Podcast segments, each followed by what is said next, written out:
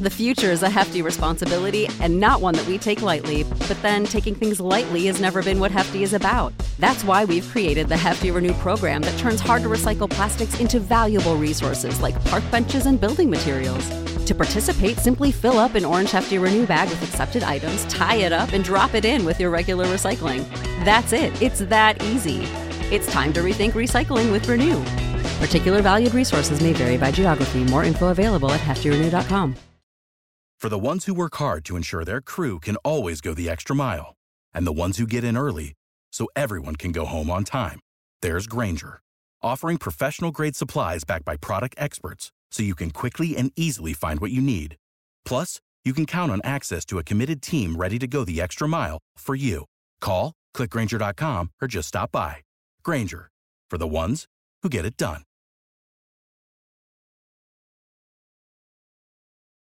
Ladies and gentlemen, on behalf of the California Angels and the city of Los Angeles, on the occasion of Her Majesty's royal visit, please welcome internationally renowned opera star Enrico Palazzo. Yes, he's in the intensive care ward at Our Lady of the Worthless Miracle. You should have been pulled in the front, but they have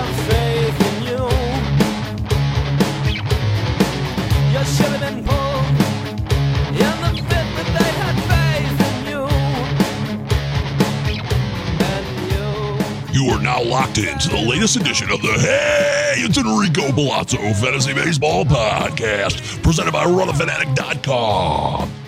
Go to RotoFanatic.com and check out closing remarks from Mike Carter. The season's wrapping up, and he's got one more for you to close out in style at RotoFanatic.com. It's episode 124. Join your host Christopher Deary and Michael Govier as they sit down with a legend in the fantasy baseball realm. It's an international affair for this episode. We got a guy who is a big fan and supporter of the Palazzo podcast, but also does his own show, The Roto Brits.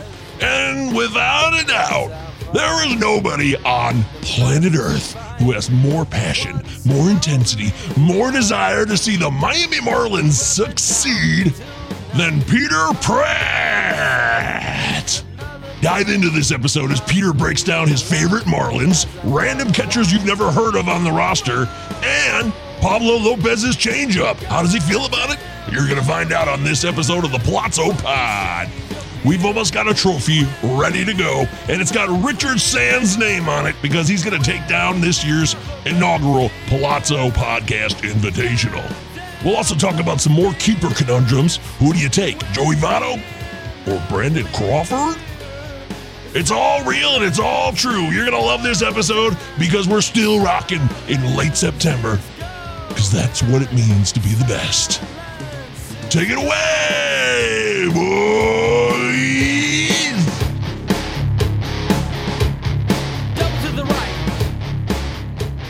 You hear the scribbling? That's Deary writing something down. He's frantically writing down his notes for the Palazzo podcast. Two L's, two Z's. Welcome to the show, everybody. Great to Utah. have you aboard. Give I'm Michael two. Govier, Christopher Deary, my partner on the show for as many episodes as we get to do together, right, Deary? I am here. I am excited to finish out the rest of the season here. We got about a week left.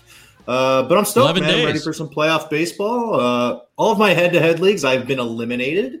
Um, I guess I can try to climb the standings in my uh, NFBC and a couple other uh, Roto leagues I have, but I'm certainly out of contention for the championship. Oh, damn it! Well, Deary, I feel like uh, it's weird. We, we're not doing the shows on the regular schedules we've been doing, and I do apologize for that. Football season's kicked in, and baseball slows down. We definitely haven't been doing three shows a week. Uh, That's the standard nature of the game, too. But more importantly, I want you guys to bring in our guest today. We got a dude who has been big supporter of our show, and it's way, way overdue that he's finally on the show. So I hope we get some great support from across the world on this one. He's the host of the Roto Brits podcast. He loves his Miami Marlins. He's totally obsessed with it. If there's anything going on with the Marlins on Twitter or on the internet, Peter Pratt is definitely involved. Peter, welcome to the show. Go Marlins. Hundred percent. Go fish. Go fish. Great to be on, guys. Two L's, two Z's. Finally, finally on this show. It's an absolute pleasure. Delighted to talk about it. I hope, I hope that all the questions will be Marlins related. If you were asking me about anything else, we could be in trouble. Yeah, I bet that is the truth. But actually, it's Uh-oh. not at all. Peter is very well versed in fantasy baseball. I was on a show earlier in the year, and we had the legendary uh, outfield discussion about Kyle Tucker. Remember that? I mean, Kyle Tucker ended up having a, you know, a, a decent, a solid year. He he wasn't, in my opinion, worthy of the ADP he ended up at. What do you think? I'm with you. I mean, that was a legendary segment. If you haven't heard that, go back and listen to the Roto Brits outfield uh, preview. I think you were talking about your friend Steve. You were like, "Hey, my friend Steve Steve, talk. traded Kyle Tucker for someone, and that says to me that Kyle Tucker's overpriced or something like that." And I think Steve was right. So well done, Steve. Yeah, the only thing is, uh, Steve ended up getting eliminated from that league because he had Oh he boy, had every scumbag. He had Trevor Bauer, he had Marcell Ozuna, Oh no.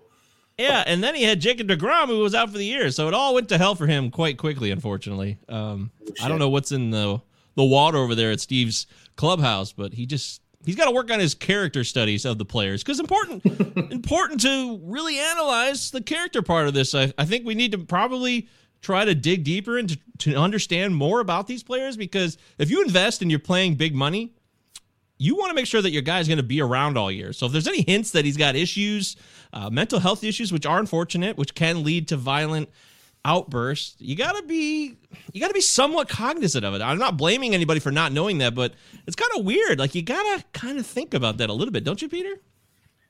it's a new wrinkle, right? It's a wrinkle that we've never really discussed before. It's not been in any write-ups, but it's getting to that stage now where, I mean, listen, it's getting the stage of is this guy to beat up women? And you know, we hope not, but you know, we're getting to that stage where we gotta we gotta ask those questions. Is there a history? If so, probably don't be drafting them. You got to Yeah. check the character card on every player now. So when you get that top set and you're looking at the back of the statistics, there's going to be a a character value to each player as well. I mean, we usually in the offseason we're evaluating players coming off injuries, injury history, you know, contracts, stuff like that. We've never had to look at the player's character and how they act off field, but we had a slew of issues this season, and it certainly hurt teams similar to Steve's who had an Ozuna or a uh, you know any of the other guys that we've talked about, specifically Trevor Bauer, which tanked a lot of teams. Yeah, that's definitely true. Breaking news, guys. The White Sox have just clinched the Central Division title. Congratulations to the Pale Hose for a job well done and a 7 to 2 victory over the Cleveland soon to be Guardians. What do you think of that, Peter? Pretty exciting. Big for the for the White Sox. Fun team. I really I really like them, and um, yeah, they, I mean the division's poor. They came out hot. They've kind of cruised it ever since. Like I, I guess that's kind of just part of being in a in a weak division where you're just cruising along. So hopefully for them though, they kind of rest up and go into the postseason rested and hit it. So we'll see. I, I for me. You can't take much from results in September for the White Sox, who have pretty much already, you know, clinched a month ago like it's not great for fantasy because maybe the guys start to slow down and a few more off days. I don't know, but you're good for the White Sox. Why not? Um, interested about the Guardians and that shithole name change as well. That's another interesting wrinkle this year. It's been it's been a wild year, isn't it? It's been a long year. Yeah, it's been something. I'll tell you that. It's definitely been a, a, full season after having a non-full season was kind of like an adjustment in a way, but really glad to have it. Learned a lot, and we'll talk all about that today on the show. We'll talk about how things kind of shook out. Uh, innings pitched. Remember, a lot of innings pitch fears, especially on this podcast. I talked about it, man.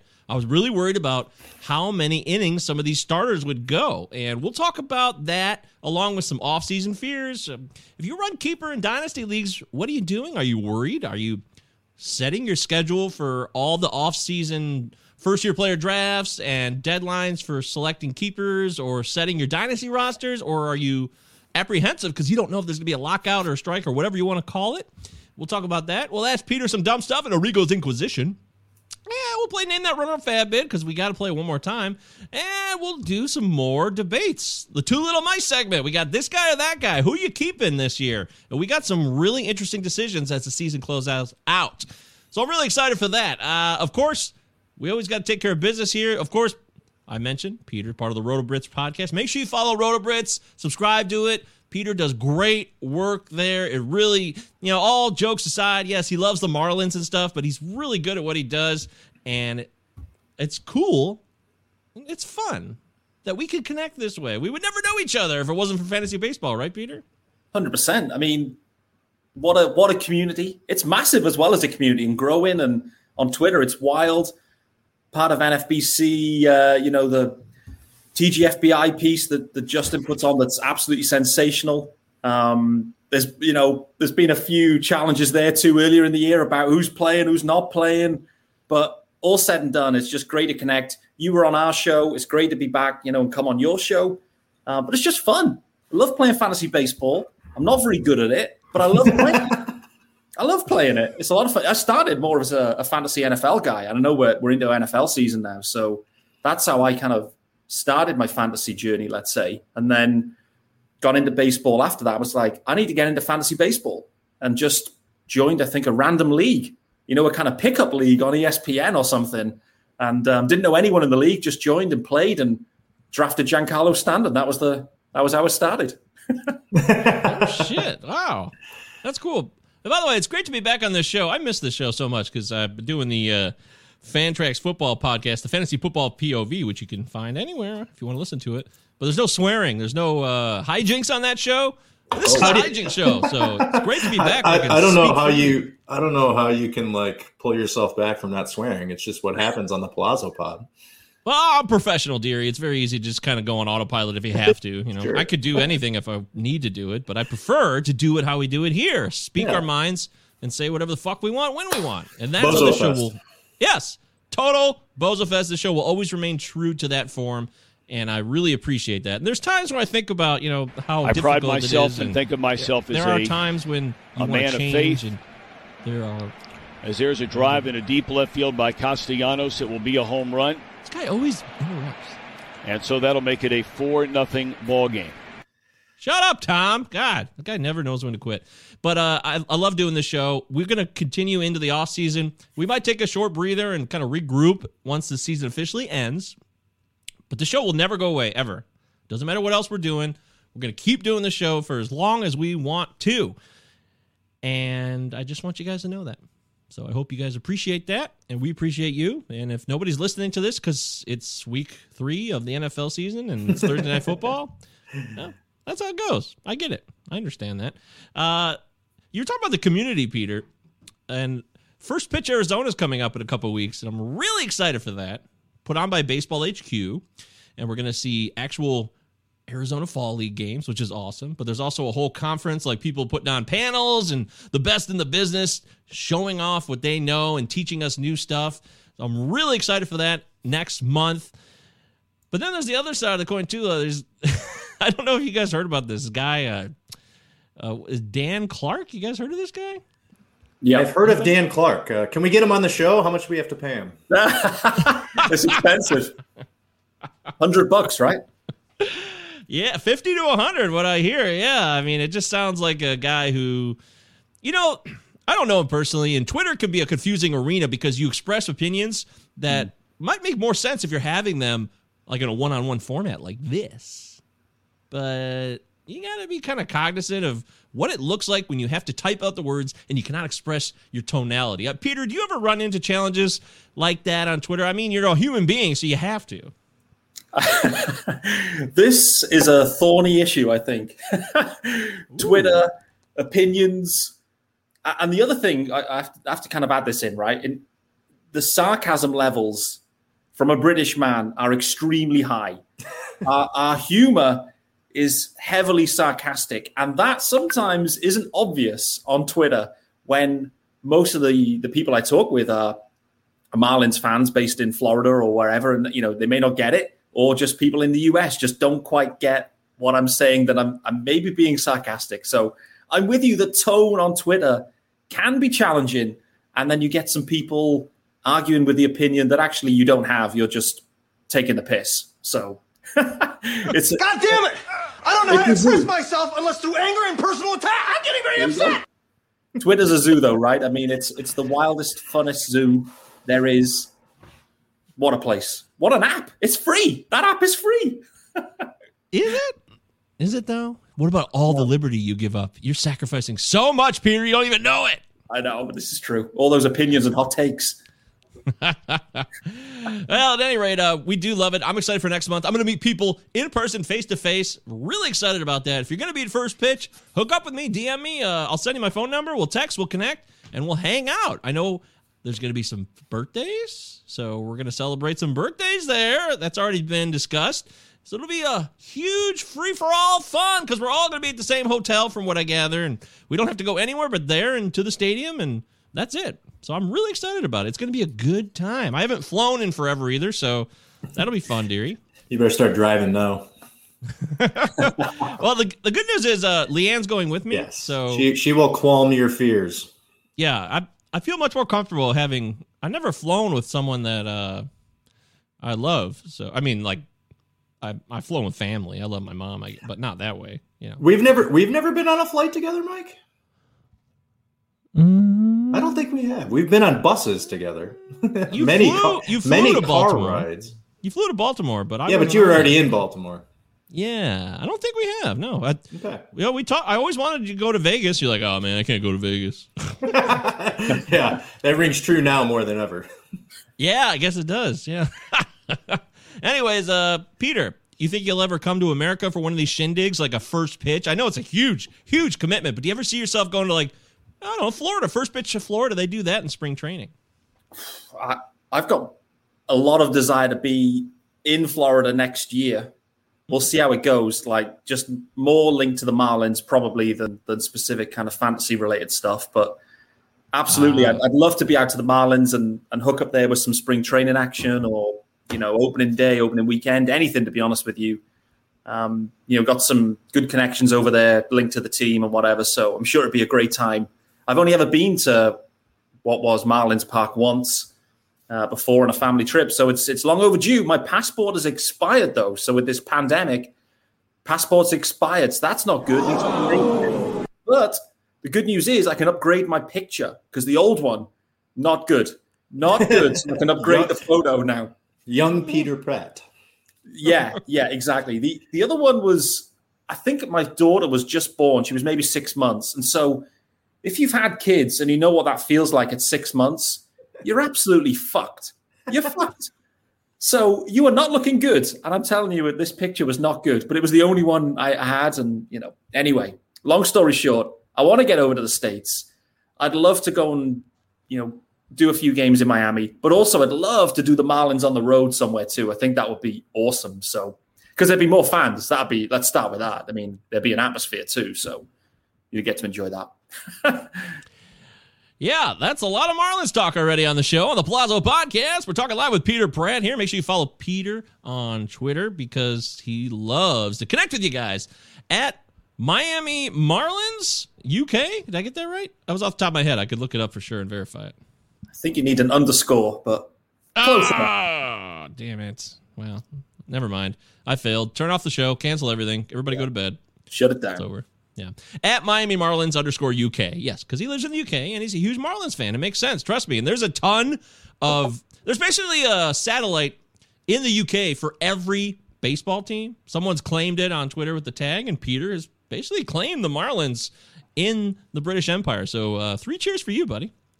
Well, thank you, buddy. It is. It. Do you know what? It, it, it's a funny community for for those of the listener thinking there's baseball fans in the UK. What the hell? Like it is very very niche, as we say it, but niche in in the US. So it's a very niche. That's like. Bernard. We say Bernard. You guys say Bernard. Bernard. Yes, Bernard. I was watching Four Weddings and a Funeral the other night, and there's a character named Bernard. And I'm like, Bernard? Who the hell's Bernard? Oh, Bernard. the long A's in English. It's a funny So one.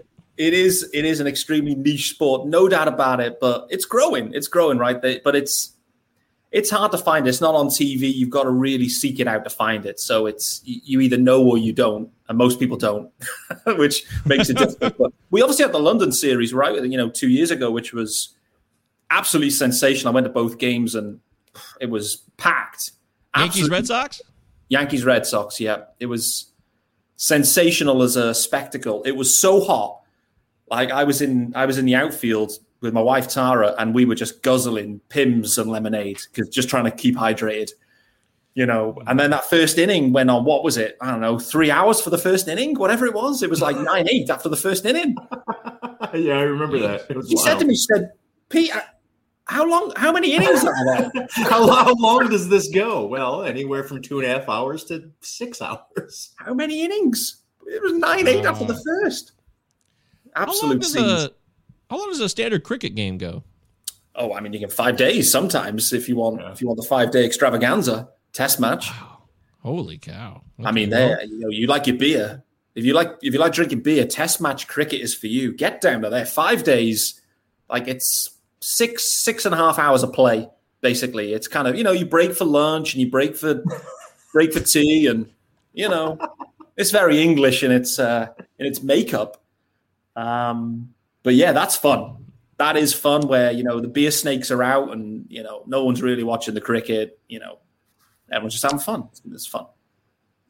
You know, uh, Ted Lasso has been a big hit here in the states, and it has a big connection to Britain because of the soccer connection. That technically it's a Premier League team. It's very weird. Have you seen Ted Lasso? Uh, heard anything about this? I've no idea what we're talking about here, so you're gonna have to. Oh wow!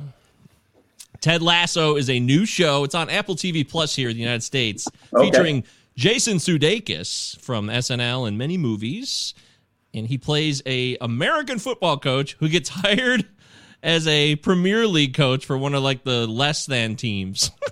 Okay. it's funny, but it's actually like really good and inspiring, and uh, Awesome. it's really blown up. And people are it. I don't know if it won any Emmys the other night because I don't won- give it a a- shit about. It won a bunch. Oh, good for them. Yeah, it was like But the big winner at the Emmys, I think. And you know, and I first heard about it from you, Mike, and like since like the day you told me how great Ted Lasso was, like every single day on Twitter, people are like Ted Lasso, Ted Lasso, Ted Lasso. I think you actually spawned the interest within the fantasy baseball community for Ted Lasso. I still have not seen an episode. That's I'm beautiful. Well, you this. What time are we running here, Mike? When are we? When are we stopping this show? Because I've I've got some Ted Lasso to get into now. So this is happening tonight. Yeah, I mean, this is a great opportunity for you to kind of use your brand to dive into Ted Lasso and take advantage of it. Exploit it for everything it's worth, man. Absolutely. Abs- It looks like there's been. Oh, I hit the wrong button. God damn it. Pardon you.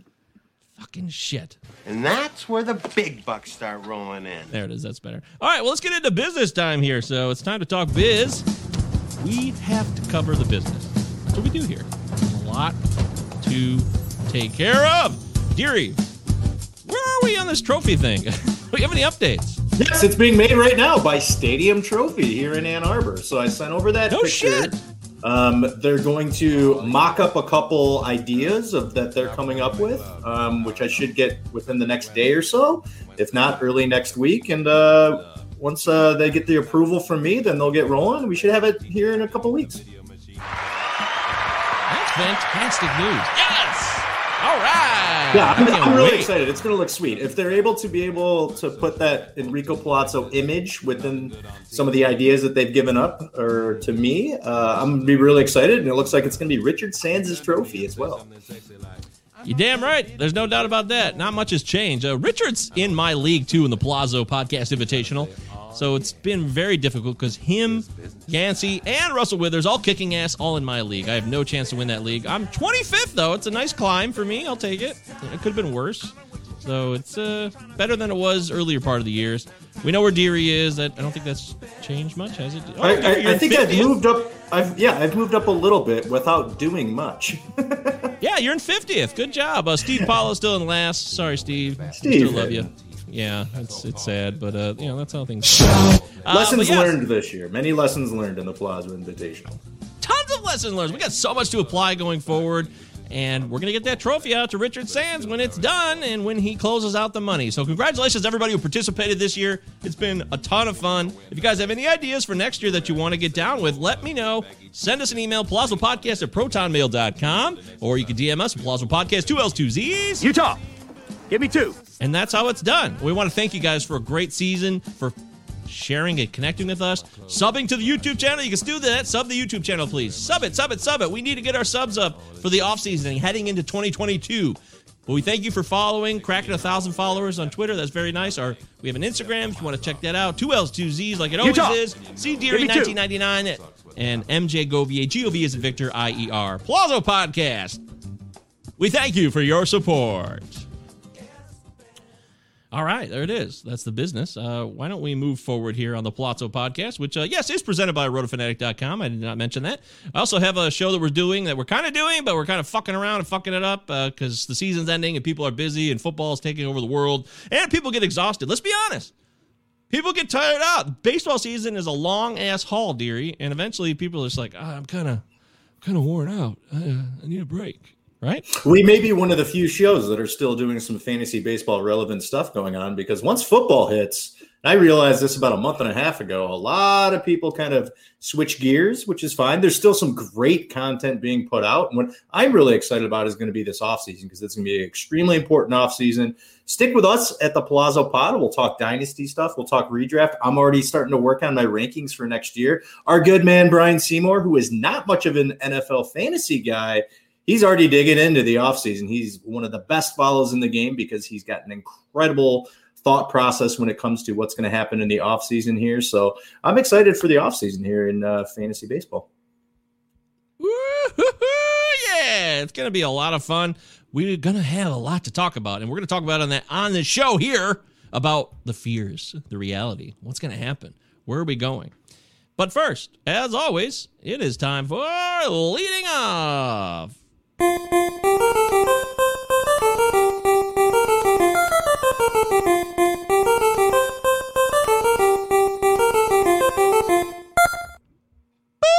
All right, the catch of the day, as always, on leading off. Our first catch of the day. So, as the season closes out, I want to know who's impressed you guys right now in the final stretch run here. You know, on the catch of the day, we always check in on a player that's doing something special in the recent parlance of our times. So, Christopher Deary, right now, who's impressing you here over the stretch run?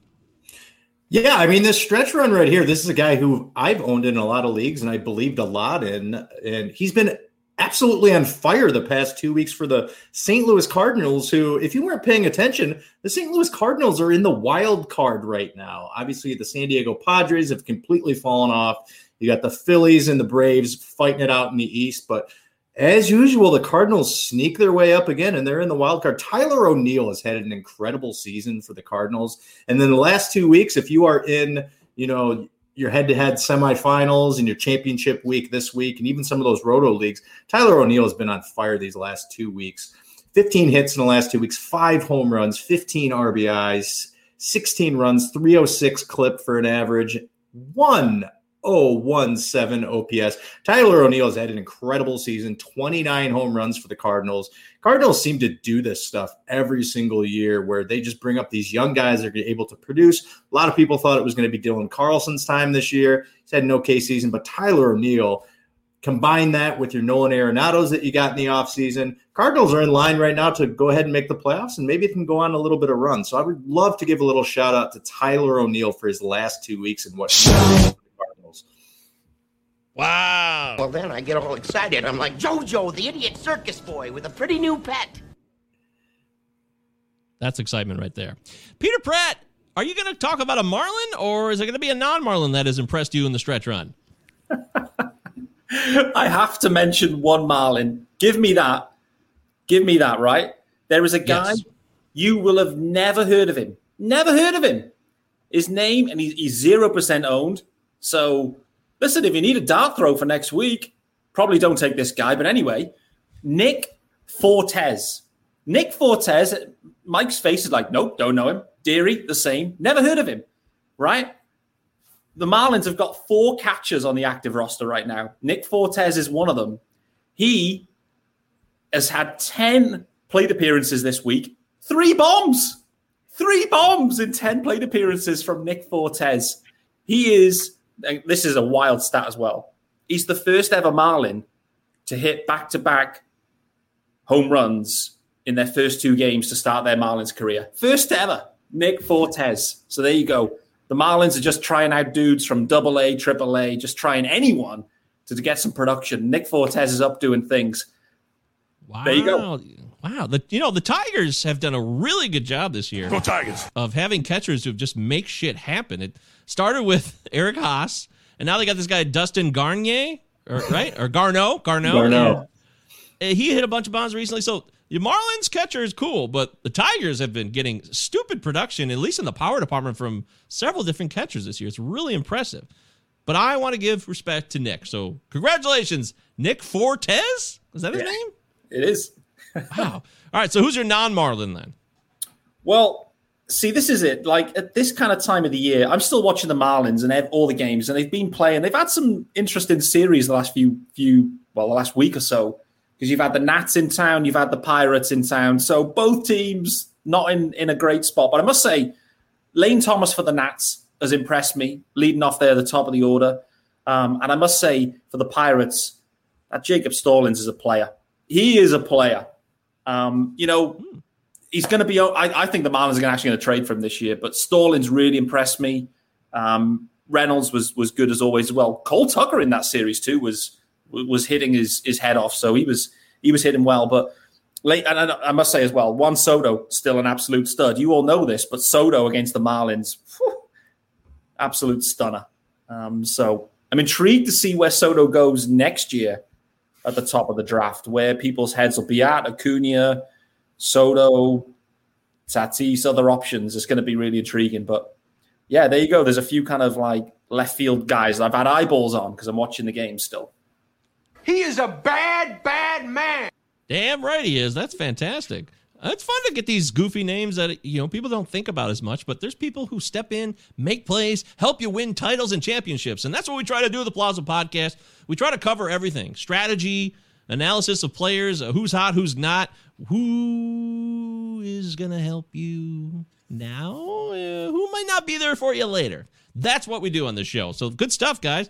I will say that um, I haven't really been impressed by Nick Solak's return. It's kind of sad. I wanted to mention that. I thought it'd be exciting, and it hasn't really gone the way I thought it would go. I thought he'd really come back with a vengeance. That has not happened. So that's a downer of a note, but it is worth mentioning because it's disappointing. And I always have to keep everyone updated on Nick Solak on this show. Let's talk off-season fears, guys. Concerns, worries. Uh, I said at the top of the show, what about people who run leagues and they want to set the off-season schedule? Should they wait to set the schedule or should they just set the schedule as it is and not worry about a lockout or any type of strife between the owners and the players? Hey, I want this and I want that. Man, what about my service time? Where's my money? You know, that's what you got going on here. Should we worry about that, Peter, or should we just you know take care of our schedule as we always do every dynasty and keeper league offseason? I think keep it as is. But you're right, the CBA could be a shit show. But my gut feel is that there won't be a stoppage because uh, both sides don't want a stoppage. And I, like the owners have already played their hand, right? For me, the owners are already out there. It's clear what they want. They want expanded playoffs. They want an expanded postseason. They've already shown that to us. We know that's what they want. So the players will go in and just squeeze it out. Yeah, we want this, this, and this. And the owners will say, yeah, expanded po- postseason. That's what we want. And they'll, f- they'll find a way to make it happen. So I think they get it done. The owners have already played their hand, and the players just got to rinse them. And I think they'll get it done. I've had to face some hard truths tonight. Damn it. There are some hard truths here, Deary. We're not reporters. We're not journalists that are connected to secret insiders on either side 24 7. We admit that freely. However, we've lived on this planet long enough. We know how this stuff goes. We have a lot of experiential knowledge that we can apply to this. What's your uh, what's your gut telling you right now, Deary? Well, I mean, we have seen work stoppages in the past with a different commissioner, and Manfred is not someone who has passed with flying colors. Let's put it that way. With you know the industry in terms of fantasy or fans, uh, not people, not everybody really loves a Rob Manfred. Sure, we, we see what the owners are going to want. We know what the league is going to want, but here's what it's going to come down to: the players are going to want different exceptions, and what they're going to want is they're going to want something better when it comes to arbitration, service time, being able to get to free agency earlier, being able to get value once you get into the league and be able to make a certain amount of money. And that's where the owners and the league are going to have to pull back a little bit and give the players a little bit more. I think the players aren't going to have to give up as much as what the owners and you know the commissioner is going to have to give up and we all know the players run this league unfortunately they are pushed down by those owners. The owners need to come out be able to say hey look we need to make a deal that is going to be fair. If you're running a fantasy league you know go go status quo here. I, I run a league. As soon as our league ends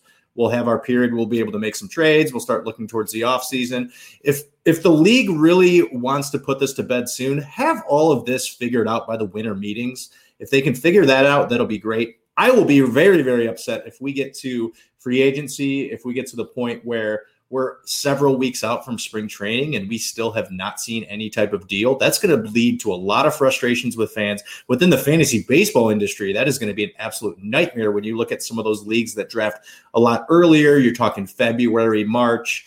Um, in terms of your process of of rating players for the next year and process of of getting ready for your drafts, I don't think too much changes.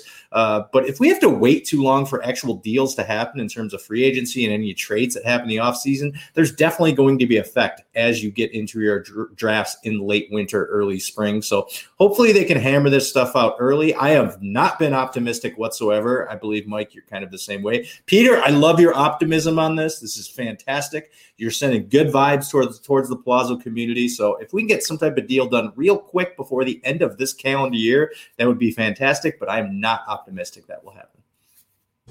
I realize that now. It's tough, very tough. I think we all need to strap in and get ready for the hard truths that are coming our way. Hold on to your butts. All right. I want to get into innings pitch scenarios because we could talk about the CBA and what might happen. We just want to keep you guys aware. Always keep that in your mind because we've been talking about it since before the season started. Enjoy the season because dark days are coming. And dark days mean like not cool things will be happening. But with innings pitched, Deary, I, I'm stunned. You look at the IP leaders for this season. Zach Wheeler is already at 206 innings. That blows my mind. And the leaders are heavily evolved above 170. There's several pitchers that have already cracked 170 innings pitch. It's amazing. Peter, how did this happen? Good question. I'm surprised as well, just because the workload the year before was obviously way down. So you you expect them to kind of ease them into it, but Zach Wheeler has just been pummeling it. Listen, Sandy Alcantara in his next start, he's looking to get past 200 too. Sandy's been a stud. He came out in, in spring and said, I want to get 200. So did Pablo Lopez. Pablo's got hurt, but Sandy came out and said, I want 200. And Because he's the a better pitcher. I love Sandy. Sandy's my guy, by the way. Oh boy, what a stud! What a stud Sandy is. But it's it's surprising that they haven't been managed in a bit of a different way. I expected, you know, 180 was maybe the ceiling, you know, below really, but it's just been full steam ahead. I mean, there's been a lot of injuries too, though, right? So I mean, you know, there's obviously a connection, but yeah, it's been nice to see. Nice. It takes a big man to admit his mistakes, and there is a big man. I'm telling you, it does take a big man to admit their mistakes. Big man, big woman, big in between. Deary, he's right. Sandy Alcantara, I love him, and he is a workhorse. His motion, his pitching mechanics are so repeatable and pretty fluid. He's going to be really healthy. I don't see a lot of career injuries for him, and I see him being a guy who will always log a lot of innings. But looking at this overall picture, some of these names, look at this. Uh, Nathan Eovaldi, 173, perennially injured, always hurt, right? Absolutely. But he, yeah, former Marlin, by the way, Peter. Uh, yeah. He's been really impressive. I actually thought he would be a good pitcher. I just, I remember we did this. I can think of this right now, Deary, when we Yes. did the preseason Shine or Ride the Pines. Nathan Eovaldi was definitely brought up, and his innings pitched was the focus. And I think it was at 130 because we were using projections from, I want to say Dan Szymborski's that day, uh, off the top of my head. 130 innings, and we bet a lot of people were back and forth. And like, gosh, 130 innings for Nathan Eovaldi, that seems like a lot. I don't know if he could hit that number based on what we know about him. But here he is, blowing that out of the water. Deary, what do you think about all these IP impressive numbers? Yeah, so I mean, when we talked preseason, we said maybe there would be one to two guys that would get over 200 innings, and it looks like we're going to get four once Sandy gets that. It's going to be Alcantara, Zach Wheeler, Walker Buehler, which probably is not too much of a surprise. Adam Wainwright and his rubber arm is going to get over 200 here, so that's four guys right there. So dumb. But look at some of these other names when you look at who got over 120 that I didn't expect. And the one name that I really want to focus on here is Julio Urias. Julio Urias has had an incredible season. 174 innings pitched. This is a guy that I don't think many of us saw getting over, you know, 130, 140. He hasn't pitched more than 79 innings in a major league uniform that he did back in 2019.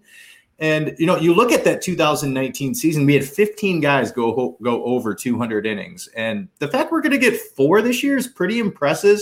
Impressive, and I think we have about 30 guys over 170. So as you evaluate going into next year, I don't think innings pitched is going to be too much of an issue to look at. And you can look at guys that have been in the league for a little bit, like a Julio Urias, but hasn't really ramped up. I thought this year would be the 135 to 140, but they've needed him, especially with Trevor Bauer out and some of the injury issues that they've had with you know Kershaw and some other guys that they've needed him to pitch the 174.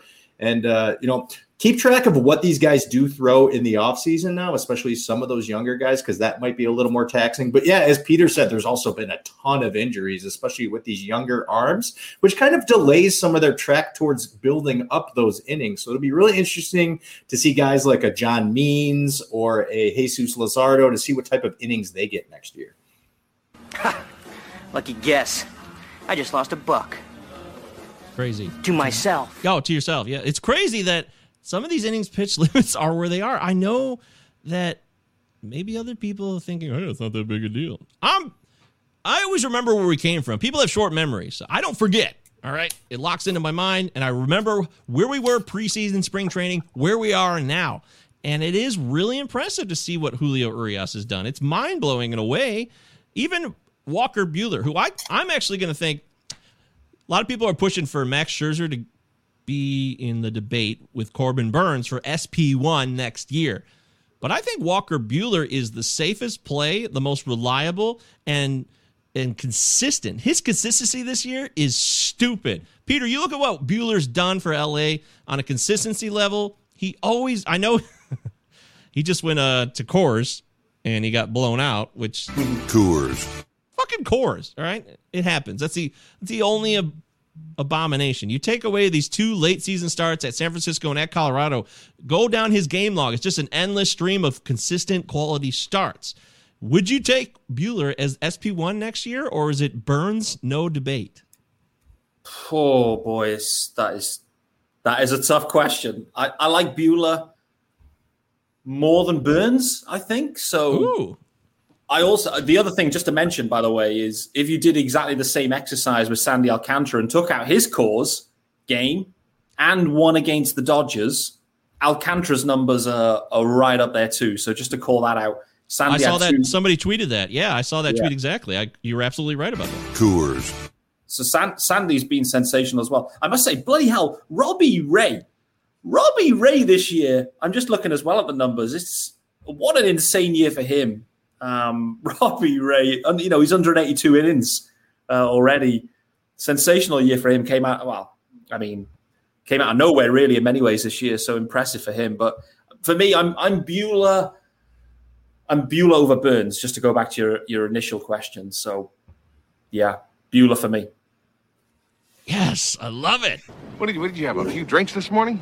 No, it didn't. This is an excellent point. Buehler is consistent enough, and Burnes is very, very special. He has the monster, monster strikeout games, and he's been dominant too. He's definitely grown leaps and bounds in the last two years.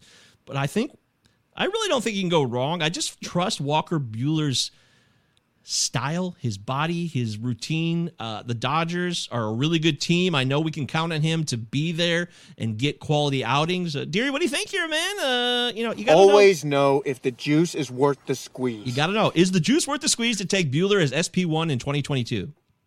Yeah, I'd be absolutely fine with that. I mean, I think there's four to five guys if you throw out any type of injury issues like a Jacob deGrom that are going to be, you know, reliable. And I think Buehler and Burnes are right there. I mean, Buehler, this is what his fourth year now, really just starting to get up into his prime. And I love that delivery he has. It's just so smooth sailing with him. Uh, he's certainly going to be a high pick. I was high on him coming into this year, and he's certainly produced the results. You know, Peter brought up Robbie Ray. I'm going to be really interested to see where Robbie Ray goes in drafts next year. He had a career low in walk rate, which has always been his bugaboo over you know, the seven, eight years he's been in the league now, ERA sitting at 2.72. He's on a real, real nice team that's going to be competitive for a little bit here. Um, but he's also going to be a free agent next year in 2022. So think about it this way Robbie Ray, I feel like he's been in the league forever. He is only 29 years old. He has you know, bit came up in 2014 with the Tigers. Uh, he's shown flashes of of absolute excellence, especially with his propensity to strike people out. This year, he's finally figured out to stay away from those walks. I'm really, really interested to see where Robbie Ray goes. You know, typically a Robbie Ray type guy in a ratio league where you're going to get Ks per nine or K percentage is going to be really, really nice for you.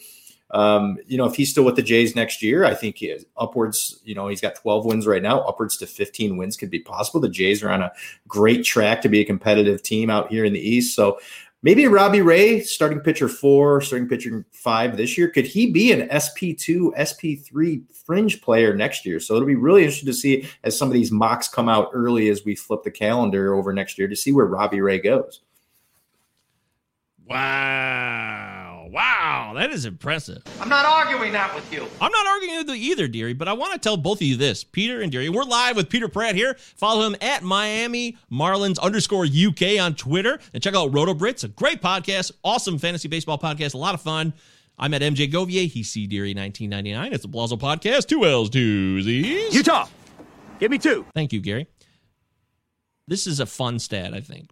Robbie Ray, he has not given up in any start this season, guys, any start this year, more than four earned runs. That's incredible. He's given up four earned runs three times against Boston, the Yankees, and Philadelphia. That's mind blowing. And when you look at what Buehler's done in that same arena, he's had th- four starts where he's given up four earned runs or more. Six earned runs against the Giants, five against Colorado, five against Cincy, four against the Seahawks. The Seahawks, ha! Football! what a doofus I am. Wow. Yeah, you should be shocked. But my point being is that's Robbie Ray. I know he's had a good year, but I didn't know it was that good. He mm. hasn't had a start where he's given up more than four earned runs all year. And it's the end of the season. It's over. So that's really, really impressive and not easy to do, Peter. And the other thing as well, listen, that that division is stacked like a division we haven't seen for many years. And so he's he's throwing against some stud lineups there too like consistently. The AL in general is stacked too, in my opinion. So that is very, very impressive from from Ray. I mean, I, the the NL this year is is a bit of a cupcake in my opinion. So I think there's some padded numbers for for some of these NL dudes. But Robbie Ray in the AL East, stacked lineups, those numbers are real. Wow. Okay, shitting on the NL. That's that's intense, man. You're bringing it. I hope you guys find use in these innings pitched numbers. There's a lot to dive into. And I actually, I'm really, I'm really enjoying this. It's great to be talking about baseball again. And now that we have all the numbers before us for a full season of baseball, there's so much to unpack. And I'm going to be spending a lot of time as I get to slow down when the season finally ends and the playoffs start and really analyze what we got here because I mean, guys like Chris Bassitt were well on their way to 200 before he got hurt. Terrible what happened to him. Mm. Even a guy like Patrick Corbin has 160 innings pitched. I mean, it's god awful. it's a it's a 160. Yeah, it's 160 innings of a six ERA, which is so so bad, so bad. Um, I don't know. I I find it interesting too that Corbin Burnes is well below in the innings pitched limits at 158, but he also went higher than I thought he would because I didn't think he'd break 150. But if you compare him to Sandy Alcantara, Walker Buehler, Max Scherzer, he's not coming close as a workhorse. And I think when you're taking your top starting pitcher, workhorse does come into it. The guy who can give you a seven, eight inning outing that can be mostly dominant. Burnes could dominate, but he also can get pulled early because he likes to strike out a lot of guys, which raises that pitch count. Do you have it in front of you at all? How many innings or pitches he's gone over the last couple of weeks? Because the Brewers have kind of had this division locked up for quite a bit. So I wonder if they're kind of pulling him back these la- this last month or so to have him healthy for the run. Well, his last start, he went six innings, on September 18th against the Cubs, and then on the 11th, he went eight innings. That was the Okay. 14K game. So they're not holding them back. Not right now, but the gap. The Brewers have been doing the gap too. You know, with all those pitchers, they've been doing this the extra days rest, the start off and rotating, and giving them more space recently because they got the playoffs coming up too, which uh, the Dodgers also have. So, just saying. This is my just saying face. If you can't see it because you're listening to the podcast, it's two hands in the air with a dumb look in your eyes. There you go. All right. Well, I would love to talk about that forever. But we got to move on. We got other stuff to talk about. We got to get into Enrico's Inquisition here with Peter Pratt, which is always a lot of fun. We get to learn more about Peter beyond just baseball. Peter, do you think this will be fun or will it be a really lame kind of, you know, not as cool as it used to be? This thing's kind of jumped the shark. The party's over. Are you for real? Let's pile into this. This is going to be this is going to be wild. Some of these questions, I won't even know what you're asking me. So, you know, let's just this could go in any direction. Yeah, I like that kind of. Whoa, excuse me. Good God, I'm gonna puke again, guys. Is that cool? Take five minutes to throw up, and then I'll be back. Absolutely. no, you're right. Let's do it. Enrico's Inquisition. Hopefully, I play the right one this time, Deary. I hope this is right. Here we go. Bryce Harper or Lenny Dykstra? Bryce Harper. Oceans or lakes? Which do you prefer? Lakes. Oceans terrify me. Scott Boras or Rob Manfred? I could do without hearing Scott Boras all the time on Twitter. Van Halen or Van Hagar? Oh, Van Halen, not a Ooh. contest. Oh, Nelly, get ready for some doozies. Because it's time for everybody's favorite part of the show Enrico's Inquisition. Change? Shit. I guess change is good for any of us. Whatever it takes for any of y'all niggas to get up out the hood. Shit, I'm with you. I ain't mad at you. Got nothing but love for you. Do you think, boy? As always in Enrico's Inquisition, we talk about music first. Peter, what are some of your passions when it comes to music? Favorite artists, groups, uh, music you grew up on, music that is blowing your mind now? Give it to us. Lay it out for us. See, music is a a tough subject for me because I I was pretty much growing up. I was Michael Jackson and nothing else. So I just basically, when I was like three or four, piled into MJ, listened to nothing else until I was maybe 14. It was that long where that's all I really listened to was MJ over and over. So yeah, music, I had a, a very specific focus. And then it's then kind of gone into I got into rap. You know, went from MJ. I was like, I think the next album after after MJ was I think I got a Tupac album. So you know that kind of phase kicked in, and then I got into you know the mainstream R and B stuff. You know, a bit of 112 and all this. So listen, there's there's a there's not a lot of classics in my uh, in my repertoire. I'll say. So this could this could come off badly, but yeah, uh, a lot of MJ. More recently, uh, I spent a lot of time over lockdown discovering Oasis, which sounds crazy, right? Because, well, Oasis are obviously a massive UK band, but at the time, it just wasn't for me. I just wasn't into that style of music. I was heavily R&B, but I've gone back and I've just completely got into Oasis. I've got into Prince. I've got, uh, I don't know, loads. So, yeah, I've had to learn. I've had to go backwards because I missed a lot. This is mind blowing, Deary. I mean, I this guy. it's shocking, isn't it? It's shocking. Michael Jackson for eight years of his life, nothing else. That's mind blowing. You live in, you know, an area where some of the best music ever has come out of. Like me and Deary would be very envious to have lived in that time period and see bands like New Order, you know, and the Manchester scene, the Smiths, and everything that's come out of there is so much, so much rich history from there. And uh, that no, not it's not for everybody there. So that's interesting to know that. I thought I just assumed it was like universal, but that's good to know. Well, I, I grew up in in uh, I was born in Liverpool, but I grew up in in a place called Newport in South Wales. And um, but where the hell's Wales? It's a country connected to uh, to England, Ah! and so Newport, it's a unique place. I'll I'll say it has like a unique culture. It was just basically doing its own thing. It was it was like an R and B zone where everyone else was all about indie. Some reason Newport in Wales, all about R and B. Crazy. So I missed it. I missed it all. Missed it all. Peaches and cream. Oh, Love peaches and cream. That's fun. That was a good one. No. What Take K-Ci and JoJo? good holiday I'm in going crazy, crazy, crazy, crazy, thinking about you. And I just think of 2001 when I think of K-Ci and JoJo a lot. K-Ci and JoJo. I wonder what they're doing now. Still going, I'd say. No. Uh, no, you're shocked. He's not happy with Shocking information. All right, we're in Enrico's Inquisition with Peter Pratt. Follow him on Twitter at Miami Marlins underscore UK. Peter, uh, if you had, you were forced to, would you rather take a vacation in snow-driven winterland that was gorgeous Christmas time, or would you rather be on the beach just having a summer fun fest? Listen, I'm all about the sun, me. I love the sun. I love cocktails in the sun. Get me the beach. You know, fall is a beautiful time of year. What about fall? Scarves, apple cider, maybe a shot of rum. Yeah, absolutely. I love a mulled wine. Mulled wine is, you know, it, it's that season. Do you know what mulled wine is? I have no idea what that means. Is it like mead? It's a, it's basically like a, a cinnamon, like a warm cinnamon red wine is how I'll describe it. Oh, oh. Yeah, mulled wine. here, you check that out. Yeah, I can be persuaded.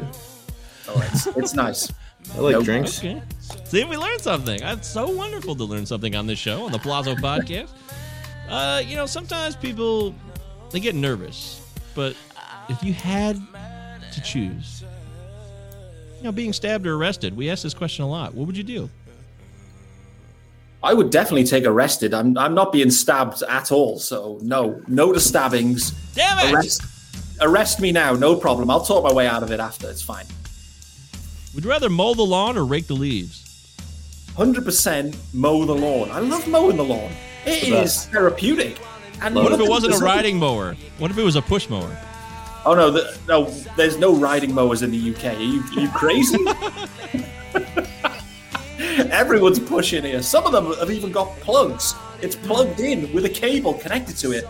That's how small our gardens are. You know, we got a we got a problem with land here.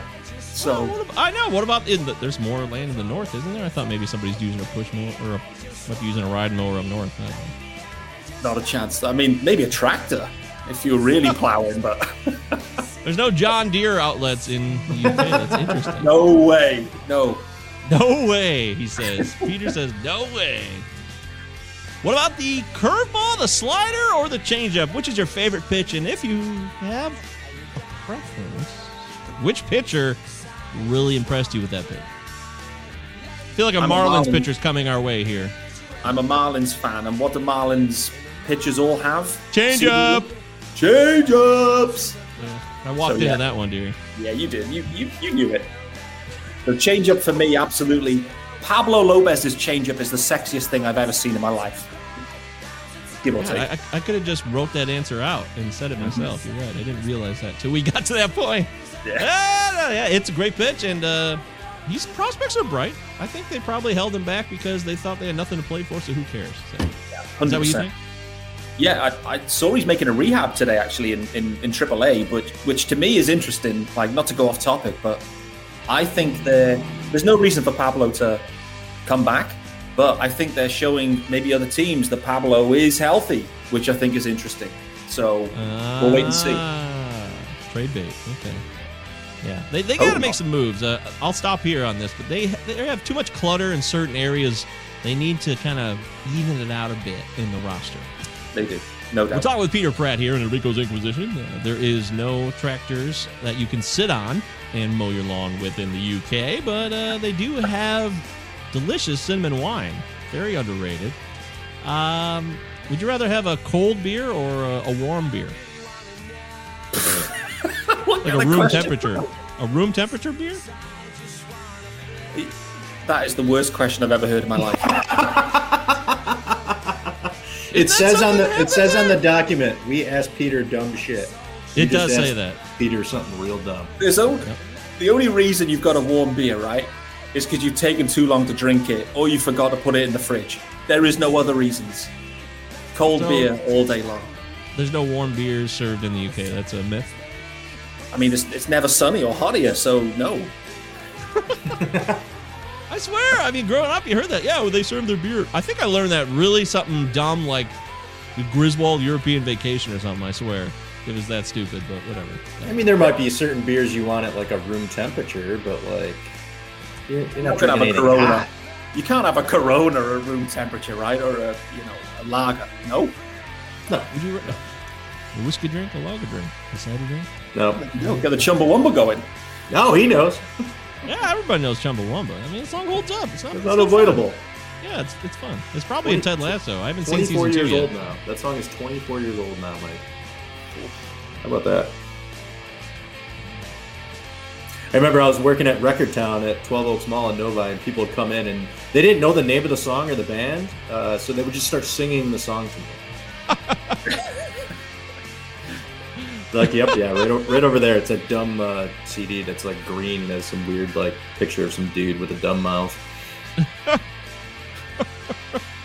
Oh my god, that is fucking fantastic. God, I wish I would have been there for that. My kind of my kind of place for sure. Uh, we're talking with Peter Perret here. Enrico's Inquisition rolls on. Um, donuts or croissants? I love the way you pronounce that, by the way. How, how did you say croissants? How did you say that? Croissants? Give it to me again. That, that was beautiful. Croissant. Croissants? You keep changing the pronunciation of it. You're trying to Do I? sound more like Peter. Croissants? Donuts or croissants? Ooh. I think I'm a donut man. I think I am. Yeah. You don't look like one, but that's great news. Congratulations.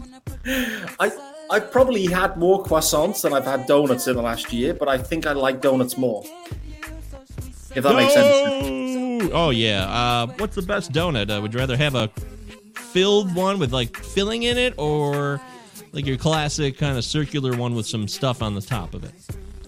I'm I live for those Krispy Kreme filled up ones full of something. Like I love the peanut butter ones or something like that. That's just about twenty eight thousand calories. Just bang, give it to me. Say when. You got to say when with donuts. You got to be careful. If you buy a dozen donuts and you live by yourself, you're in real trouble. I'm just going to put that out there. Uh, I don't know that from experience, but I may or may not know that from experience. Uh, a couple more questions and we'll shut it down here on Enrico's Inquisition. Would you rather sing in the shower or play charades?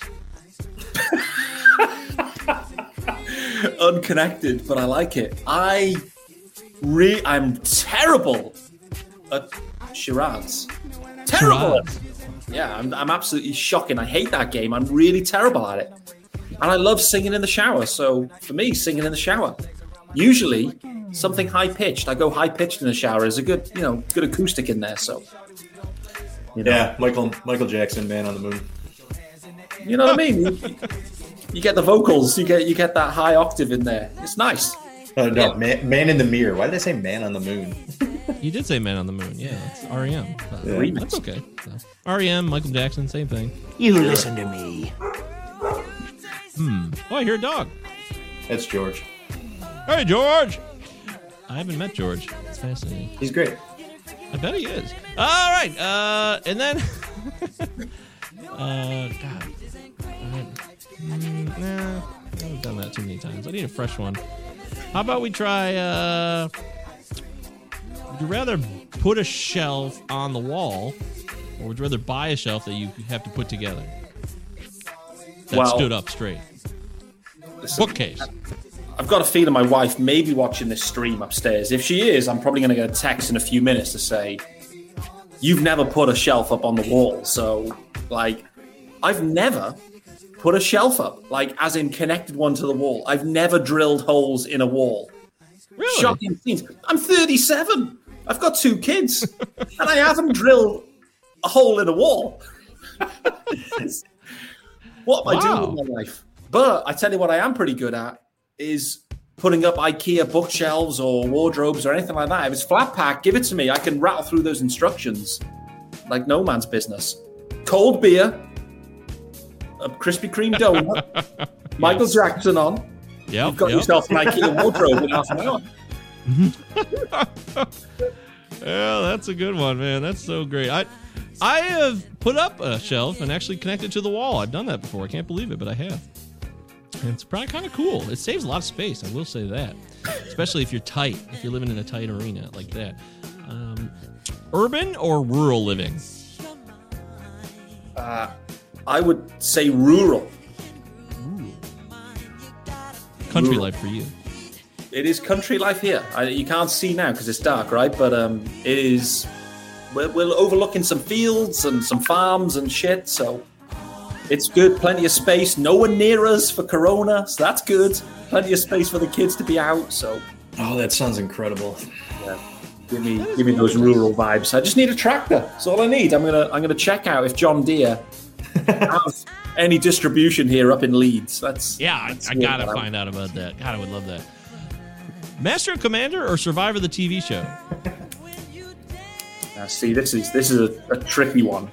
It is. Um, mainly because I've not seen either. Oh, It's standard issue. No worries, Peter. I've, yeah, no, exactly. I, it, it's a standard issue. So I, I'm going to say Survivor because I know David Samson was in it. So I'm going to say that. So, I'm sure David Samson was in it at one point years ago, right? Uh, I David have no idea. Yeah, he's the guy who used to be the Marlins uh, front office exec. Oh, is that he has his own show now, and it's Marlins related. Trust me. Ah. He has his own podcast with CBS. Now, do you? I assume that you listen to that, Peter. Uh, now and again. Now and again. Oh. Holy shit! There's a John Deere place. he looked it up. Was Uga Urbina ever on uh, Survivor? Oh boy. Touchy subject. All right, and if, I can't believe John Deere existed. That's awesome. And then, as always, for love or money. I'm all about the love. You know that. You know that. And I, you listen. I'm going to put it out there now and let everyone know about this. I charged you zero dollars for this appearance. So you know, you know the drill. I'm all for the love, the love of fantasy, the love of baseball, the love of Marlins. You know, no charges. Beautiful. Thank you so much, Peter Pratt. It's all about the love. That's right. Uh, that's right. All about the love, just like the my guy in SLC Punk says, Matthew Lillard. He's a very tall guy, but Peter Pratt successfully survived, and he did quite a fine job in Enrico's Inquisition, and we appreciate that here on the Palazzo Podcast. Two L's, two Z's. Utah. Follow us on Give Twitter. Connect with us. DM us. Tell us what your off-season plans are. If you're going for fantasy titles still, you can hook up with us, connect with us, ask questions. Ask Peter, ask Deary, C Deary 1999. Ask me, MJ Govier, G O V is in Victor, I E R. We're here to help you. We want you guys to do well, and hopefully, some of the information we provided this year led to some victories. I got a couple uh, private DMs over the last 10 days. People saying, Hey, I'm in my title game. Thank you so much. And it was very cool. You know, guys like Kalen and Bo and uh, my man out there, Chaz, who we have not seen. Chaz has been very busy. Haven't seen him on the live stream as much in the last couple of months out there in Alaska. But all you guys, thank you so much. And I hope we get to meet more people in the off season going into 2022. It's gonna be cool, Deary. I think it'll be We're gonna we're gonna double this following for next year. Wow, calling it. All right. Well, it's time to move into one of the classic games on this show. It's a show that has. I don't know if it's useful or not, but it's kind of fun to play it. I like playing this game. It's called Name That Runner Up Bad Bit. Here we go.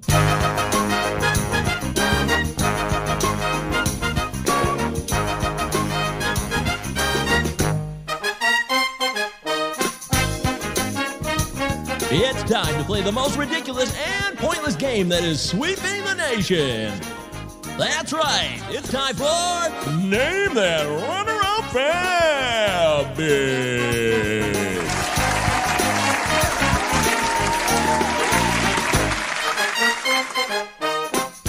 right, Name That Up Rabbit is officially in full effect, y'all. Game's real simple. We offer fab bids and then we try to guess the runner ups. It's not complicated, it's very easy to do. Although nailing it exactly happens very, very rarely. So if you do it, take a moment to appreciate the fact that you were able to do so. Deary, why don't you lead it off for us? You got any fab bids left? Oh, Yeah, no? Mike, this is it. This is the last time we're going to be playing this game in the 2021 season. So I will throw out Ian Anderson of the Atlanta Braves. The winning bid was $22. What's the runner up bid? We'll throw it to you, Mike, as you have gotten, I think, two consecutive epi- episodes in a row. You have gotten one right. So let's see if you can get this one right. Winning bid for Ian Anderson, $22. Yeah, that's amazing. Uh, there will be one more fab run though, dearie. So this is the second to last. That's if we the record. that's if we do a show next week. Of course we will. Okay. Well, I don't know. You're right. Who knows? Uh, all right. So I'll say Ian Anderson, twenty-two dollars. The runner fab bid was twenty-one. Peter, what do you think? Ooh. I'm going to go. uh, 21's a good shout, but I'm going to go something random like seven. Mike, you were so damn close that you were actually on the dot. So you weren't even close. 21 was the runner up bid. That's three weeks in a row, my friend. What? Yeah. Unbelievable. But you had so much confidence in it. I was like, are you like looking at my computer right now? Is there some, some weird shit you're doing where you're spying on me? Are you actually behind me in this window and can see my computer?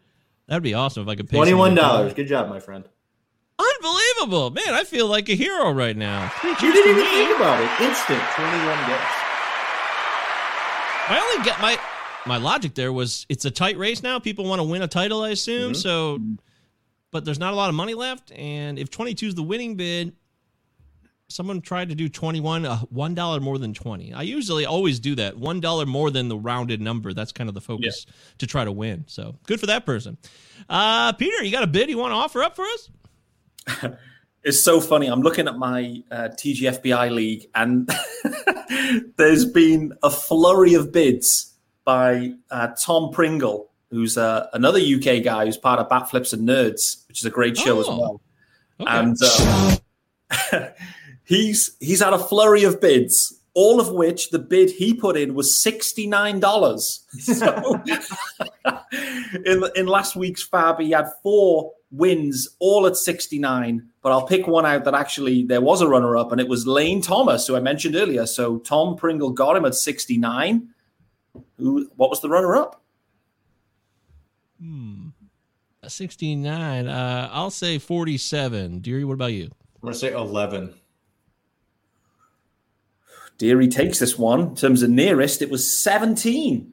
Nice. All right. 17. So low. That I is a big as gap. Part of that, that bid, he actually dropped Trevor Bauer, so he finally got paid with Bauer. Waited all the way to the end. Good lord, yeah. Come on, you gotta, you gotta move on, man. You gotta let go.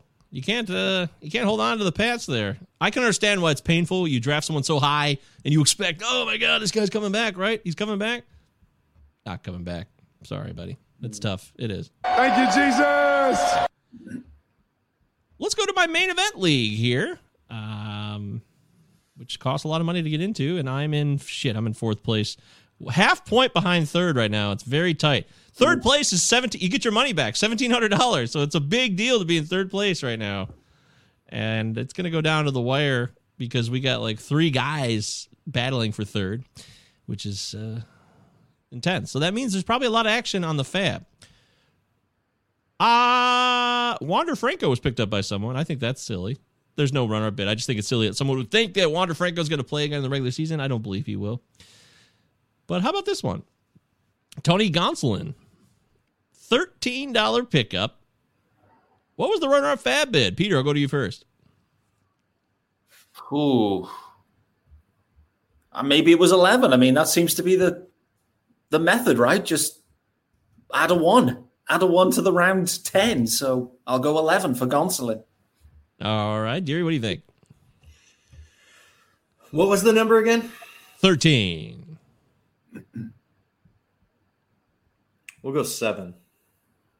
Seven. Okay. Well, the actual runner-up bid was two dollars. Ah. Two. Very low. Tony Gonsolin. Not a lot of faith, or just not enough money. And frankly, Yeah, there's not a lot of money left in this uh, league for fab bidding for anyone because uh, the highest bid of the week was twenty dollars. I think everyone's pretty much tapped out, which is interesting. Deary, let's send it back to you. Uh, not not not much over the last two weeks here. Um, a lot of trash players. Let's see if I can find something fun here. I got a ton of them here, so I can. I Already can go gave crazy. you Ian Anderson. We'll throw one out there. How about uh Carter Kieboom? Been getting some playing time. Has not really been doing much here for the Nats. Winning bid was twenty five dollars. What's the runner-up bid for Carter Kieboom? Michael. Hmm, this is a tough one. Twenty-five. I'm gonna say seven. Peter, what about you? I'm going one. Like I have no faith in Kieboom. By the way, I don't like him at all. I think he's I think he's dog shit, and um, I don't think anyone wanted any Kieboom action. He is so much dog shit that only one other person bid, and it was one dollar. So Yes. Great job, Peter. That's how you play the game. Analyze the player, look at that ridiculous twenty-five dollar fab bid, and hey, maybe someone might throw a dollar out because they have a couple bucks left. And Peter got it right on the nose. One dollar for the garbage, Carter Kieboom. I mean, I'm, I may be Well overreacting done, on- Peter. on Kieboom, but I think I think he's No, that's beautiful. You nailed it. I love it. That's fantastic. Very proud of you. Uh, go back to me here. How about in the tag team league, which is very competitive, and we've totally lost first place. It's very painful. No. It sucks. Yeah, it sucks, man. It's a it's a harsh reality, and uh, that's just the way it goes. Because you you might be in first place in August, but that doesn't mean you're going to be in first place at the end of the season. We're two points back right now, so it's still very tight, but we're in second place at this time. But as far as Fab results go, how about this guy, Corey Kluber? He was picked up for two hundred and sixty-one dollars. Somebody had a lot of money left, right? That's a lot of Skrilla. 261. This is a huge range, very tough. What was the runner-up bid for the $261 bid on Corey Kluber? Peter, we'll start with you. bloody hell. Uh, that is a wide, wide range. Uh, Kluber, 52. 52. 52, Deary. Jesus, that's such a big bid. I, I mean, who's got that much money? What Who's have got that been mu- doing all year? Who has that much money left? This guy did. This person did. Whoever this is. Uh, someone who is in uh, what place are they? Oh, they're in fifth place. They had a lot of money. It's Michael Simeone, by the way. or the Michael so- Simeone tag team. Kluber did have a nice matchup with Texas at home uh, yesterday. Didn't look very good. Um,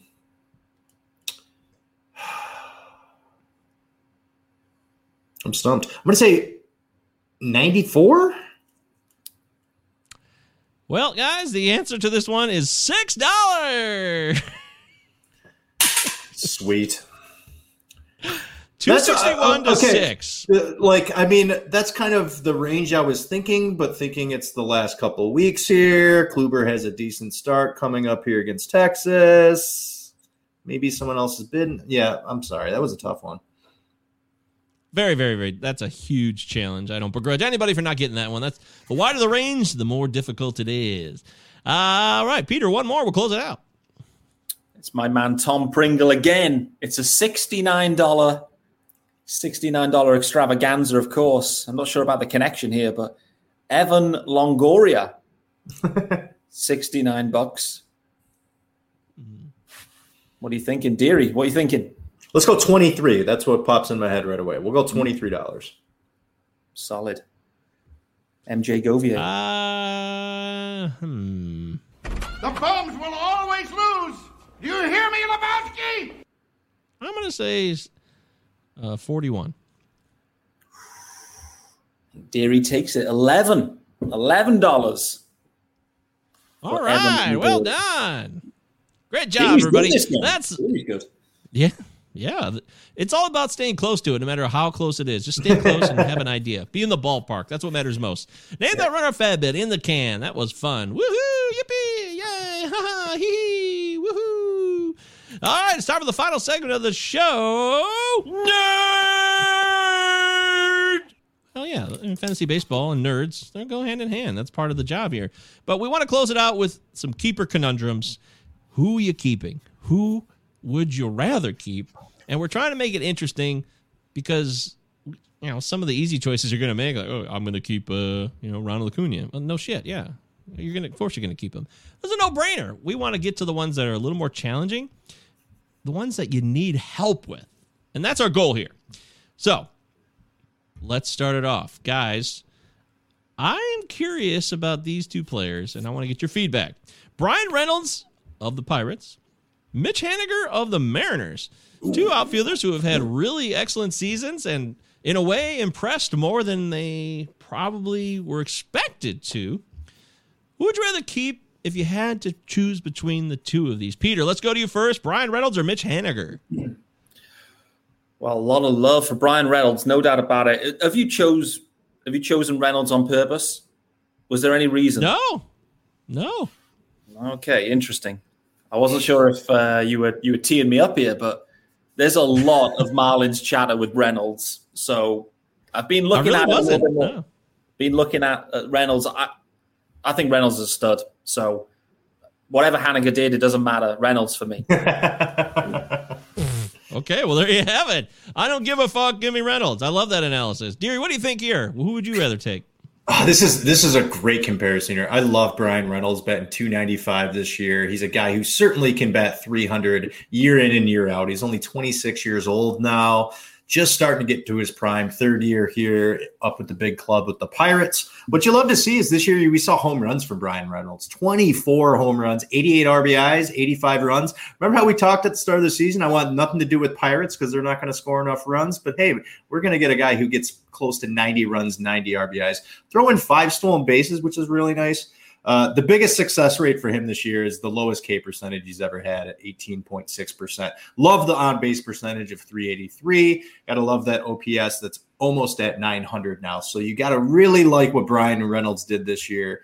But con- comparing him to Mitch Haniger, Mitch Haniger is a guy who has the 40 home run power. Mitch Haniger has been able to stay healthy all season long, played in 147 games, 34 home runs, 102 runs, 84 RBIs. Sure, he's going to strike out here and there. Batting average set at 250 this year. Uh, he's batted over 280 in the past, back in 17 and 18. Especially 18 was that real coming out party for him where he batted 285. I think that average can get above 250. I think next year he's probably could sit anywhere from 265 to about 280. Now, the on base percentage isn't going to be there. He's going to strike out a lot. That's going to be the difference with Reynolds. Stolen bases, throw those both away for both those guys, unless Reynolds can get to a point where he starts stealing double digit bags. I'm going to actually go with Haniger here. And the reason I'm going to go with Haniger, Haniger's 30 years old now, had a healthy season. And we've seen what the Mariners have been able to do this year. What an incredible year. If you would have told me the Mariners were going to win 85 games this year, I would be absolutely stunned. And they got the young kids coming. Jarred Kelenic has been able to pick it up here over the last month, been able to hit some home runs, getting on base, taking some of those strikeouts down. And if we see Julio Rodriguez next year, man, this is going to be a real stacked lineup with guys that can hit the long ball. Ty France is another guy there that can hit for good average with some power. So I think the Mariners are here to stay, and they're going to score a ton of runs. Look for next year Haniger to have 100 runs, 100 RBIs, 35 to 40 home runs, and if he can bat 265 to 270, I'll put him a little bit ahead of Reynolds next year. So I'll go with Mitch Haniger. Wow, there it is. That's awesome. Well done, guys. Two little mice fell in a bucket of cream. That does happen. Mice fall into cream sometimes, and that's what we're trying to figure out here. If you got two mice that fall into a bucket of cream, which one's going to survive? Which one would you rather have? Reynolds versus Haniger, I agree. I'm taking Reynolds. I think it's a clean sweep. Haniger is a nice player, but I'd like Reynolds to provide everything, a more balance, almost a five tool, like five cat guy, almost in a way. Next one is, I don't know. Some people might think this is weird. Some people might think this makes sense. Joey Votto or Brandon Crawford, two older dudes in their 30s, getting older and older. But I think what they've done this year warrants you considering keeping these dudes. Whether you do it or not is up to you. I'm going to go back to Peter on this one. Votto or Crawford, Peter?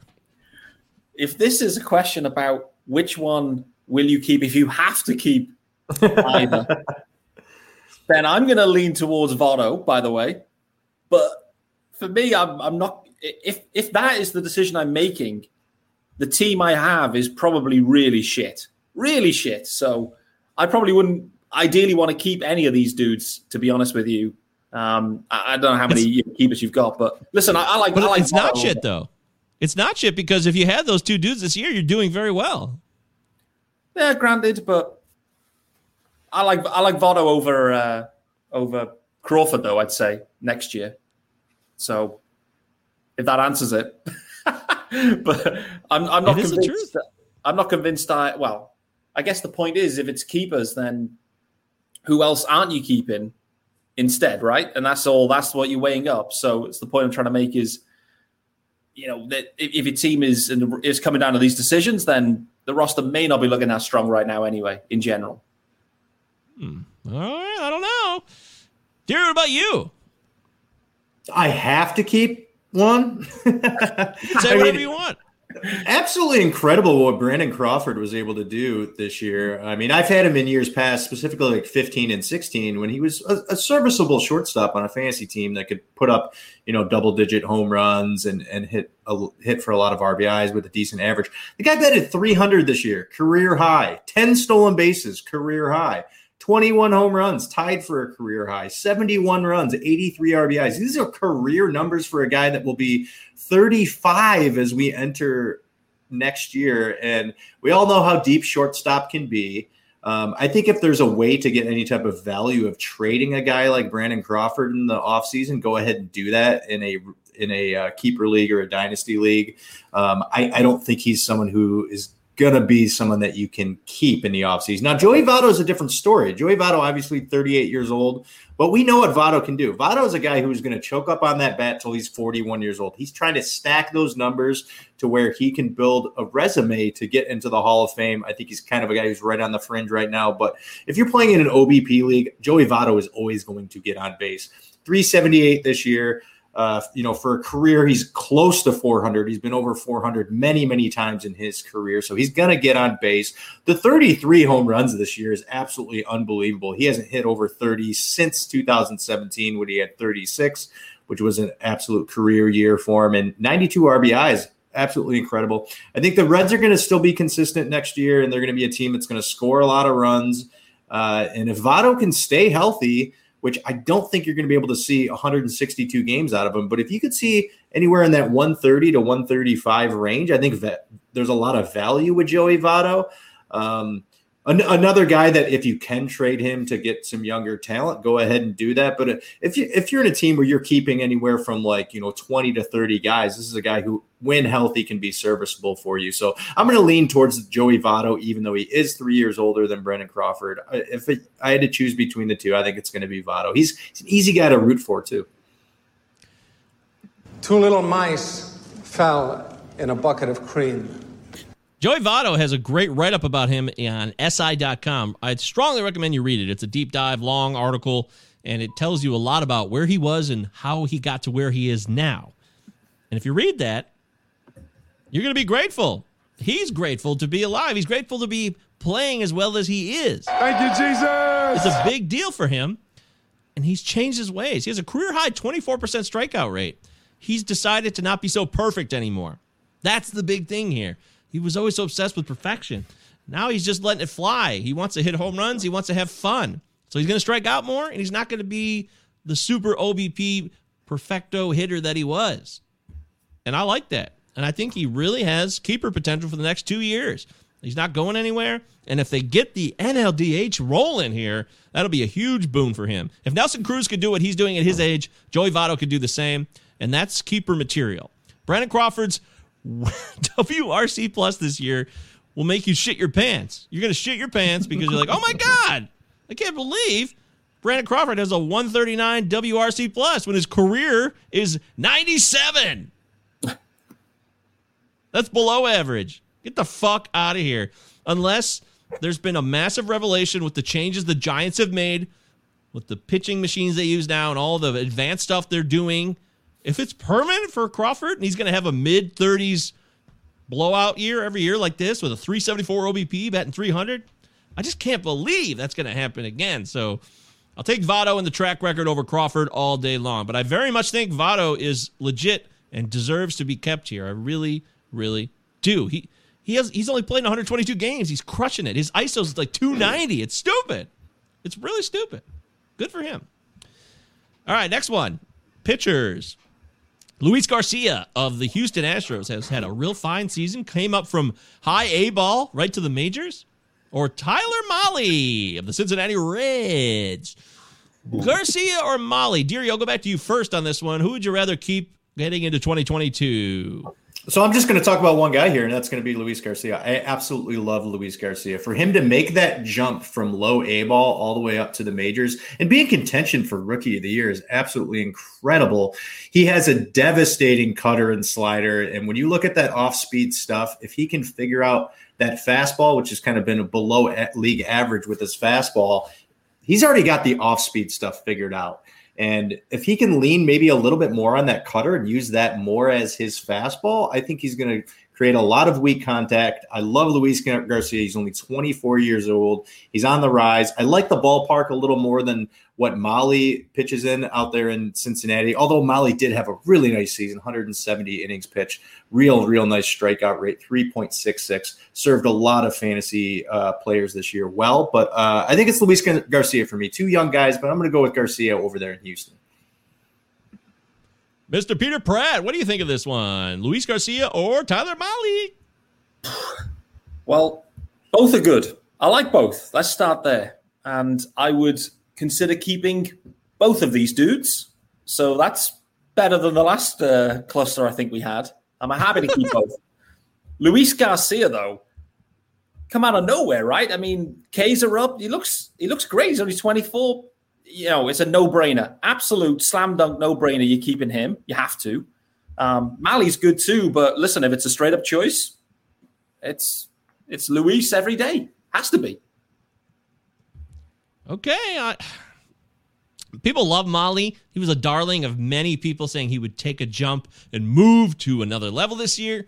And people who said that, I think they were basically right about that. I really can't argue with it.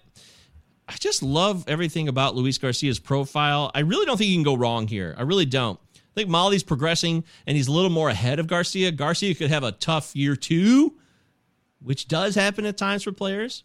But making the jump really gives a lot of credit to what he's done. So I think you really flip a coin between these two. You really can't go wrong. I don't see a huge disparity between either one of these guys, but you know, that's why you guys want to have these shows, you want us to give you guys a piece of information that'll really delineate between the two. And I think what you guys just laid out tells me it's not a huge difference. I really don't. All right, uh, last one here. Luis Castillo or Jack Flaherty. Now, another Reds pitcher. Luis Castillo had. he started off so, so badly this season, and people left him for dead. People probably got steals on picking him up because people said, oh, take this guy off my hands. He's absolutely brutal. He was that bad. Jack Flaherty's on the IL still. His season's been lost in a sense. Still pretty talented.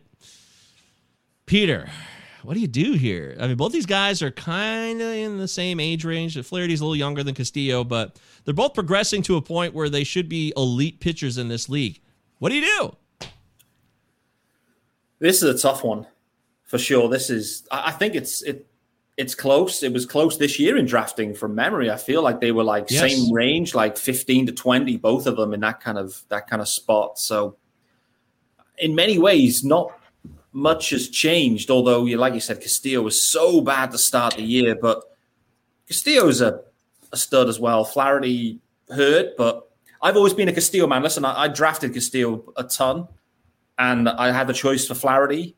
And really, I don't think anything has changed in my mind from this year. So I think we're a year on. I'm still a Castillo over Flaherty guy. Flaherty will be back this Friday, by the way. He's making his return from the wow. IL just in time for the Cardinals to make a run. Who knows? Maybe Jack Flaherty will be on the bump when they go play the Giants or the Dodgers in the wild card game. Everyone's saying it's Adam Wainwright, but Flaherty's healthy and pitching. They we're going to trust him just as much. Deary, what do you think here, man? This is a tight one. Yeah, it is. What really concerns me about Jack Flaherty is this is a couple years in a row here where we've had issues. He's got shoulder issues. That's always going to put up the caution flag for me. Luis Castillo, obviously one of the worst opening two months of the season that we've ever seen from a guy. Uh, and then he got it together. He had a really nice June and July. August was kind of pedestrian, not so great. It's been really good in September. Uh, so he, he's gotten that ERA all the way back down to where it's just a just a scotch above four. So Castillo obviously has unbelievable he's unbelievable talent as one of the best changeups and sliders in the game.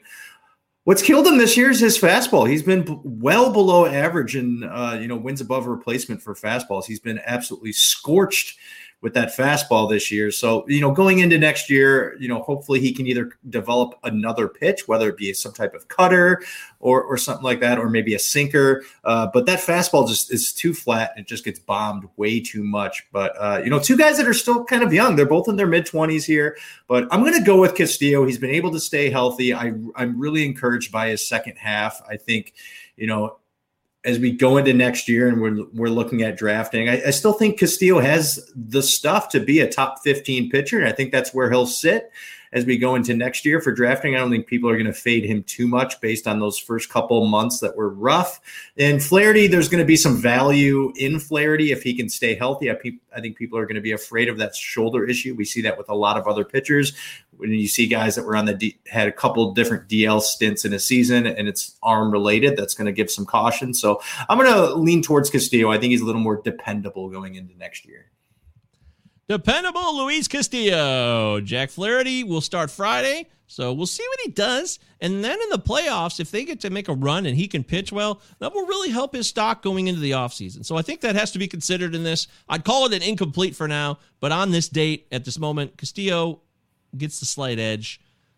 But plenty of baseball to be played still here in the 2021 fantasy and playoff season. It's going to be fun. I'm excited. Woohoo! Yippee! Aha! Two little mice fell in a bucket of cream. There it is, our two little mice segment. I hope you enjoyed that. Peter Pratt coming strong. Peter, we did it. We got to the end of the show. How do you think we did?